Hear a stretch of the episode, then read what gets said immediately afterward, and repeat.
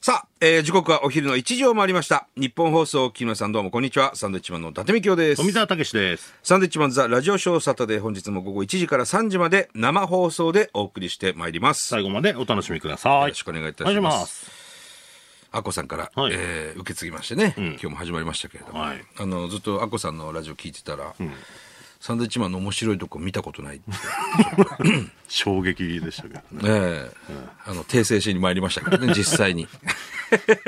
打ち合わせ中にね、凍りつきましたけまあまあ、あまりどういネうことでタすか番組とかね、ご覧になられないでしょうから。 ど。まあ、ちょこちょこ出てるんですけどね。まあ、昔に比べれば少ないですけど。そうだね。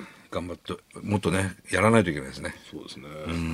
DVD とかを送りつけないと思ってそうですね。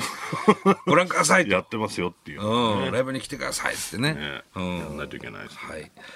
さて、はいまあいろいろお話しすることは、えーあるんですが、はいこの間、あのーうちの事務所のね、グレープカンパニーの後輩、お見送り芸人しんいちが、ほあのーあれですね、2015年の、はいえー宮城県の女川の、うはい。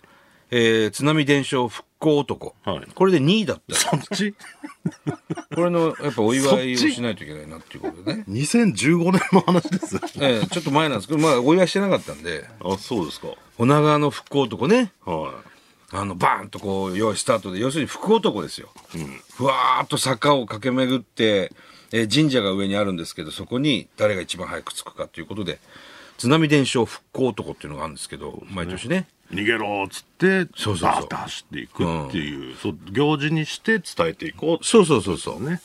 で、それ2015年で2位だったんです、あいつ。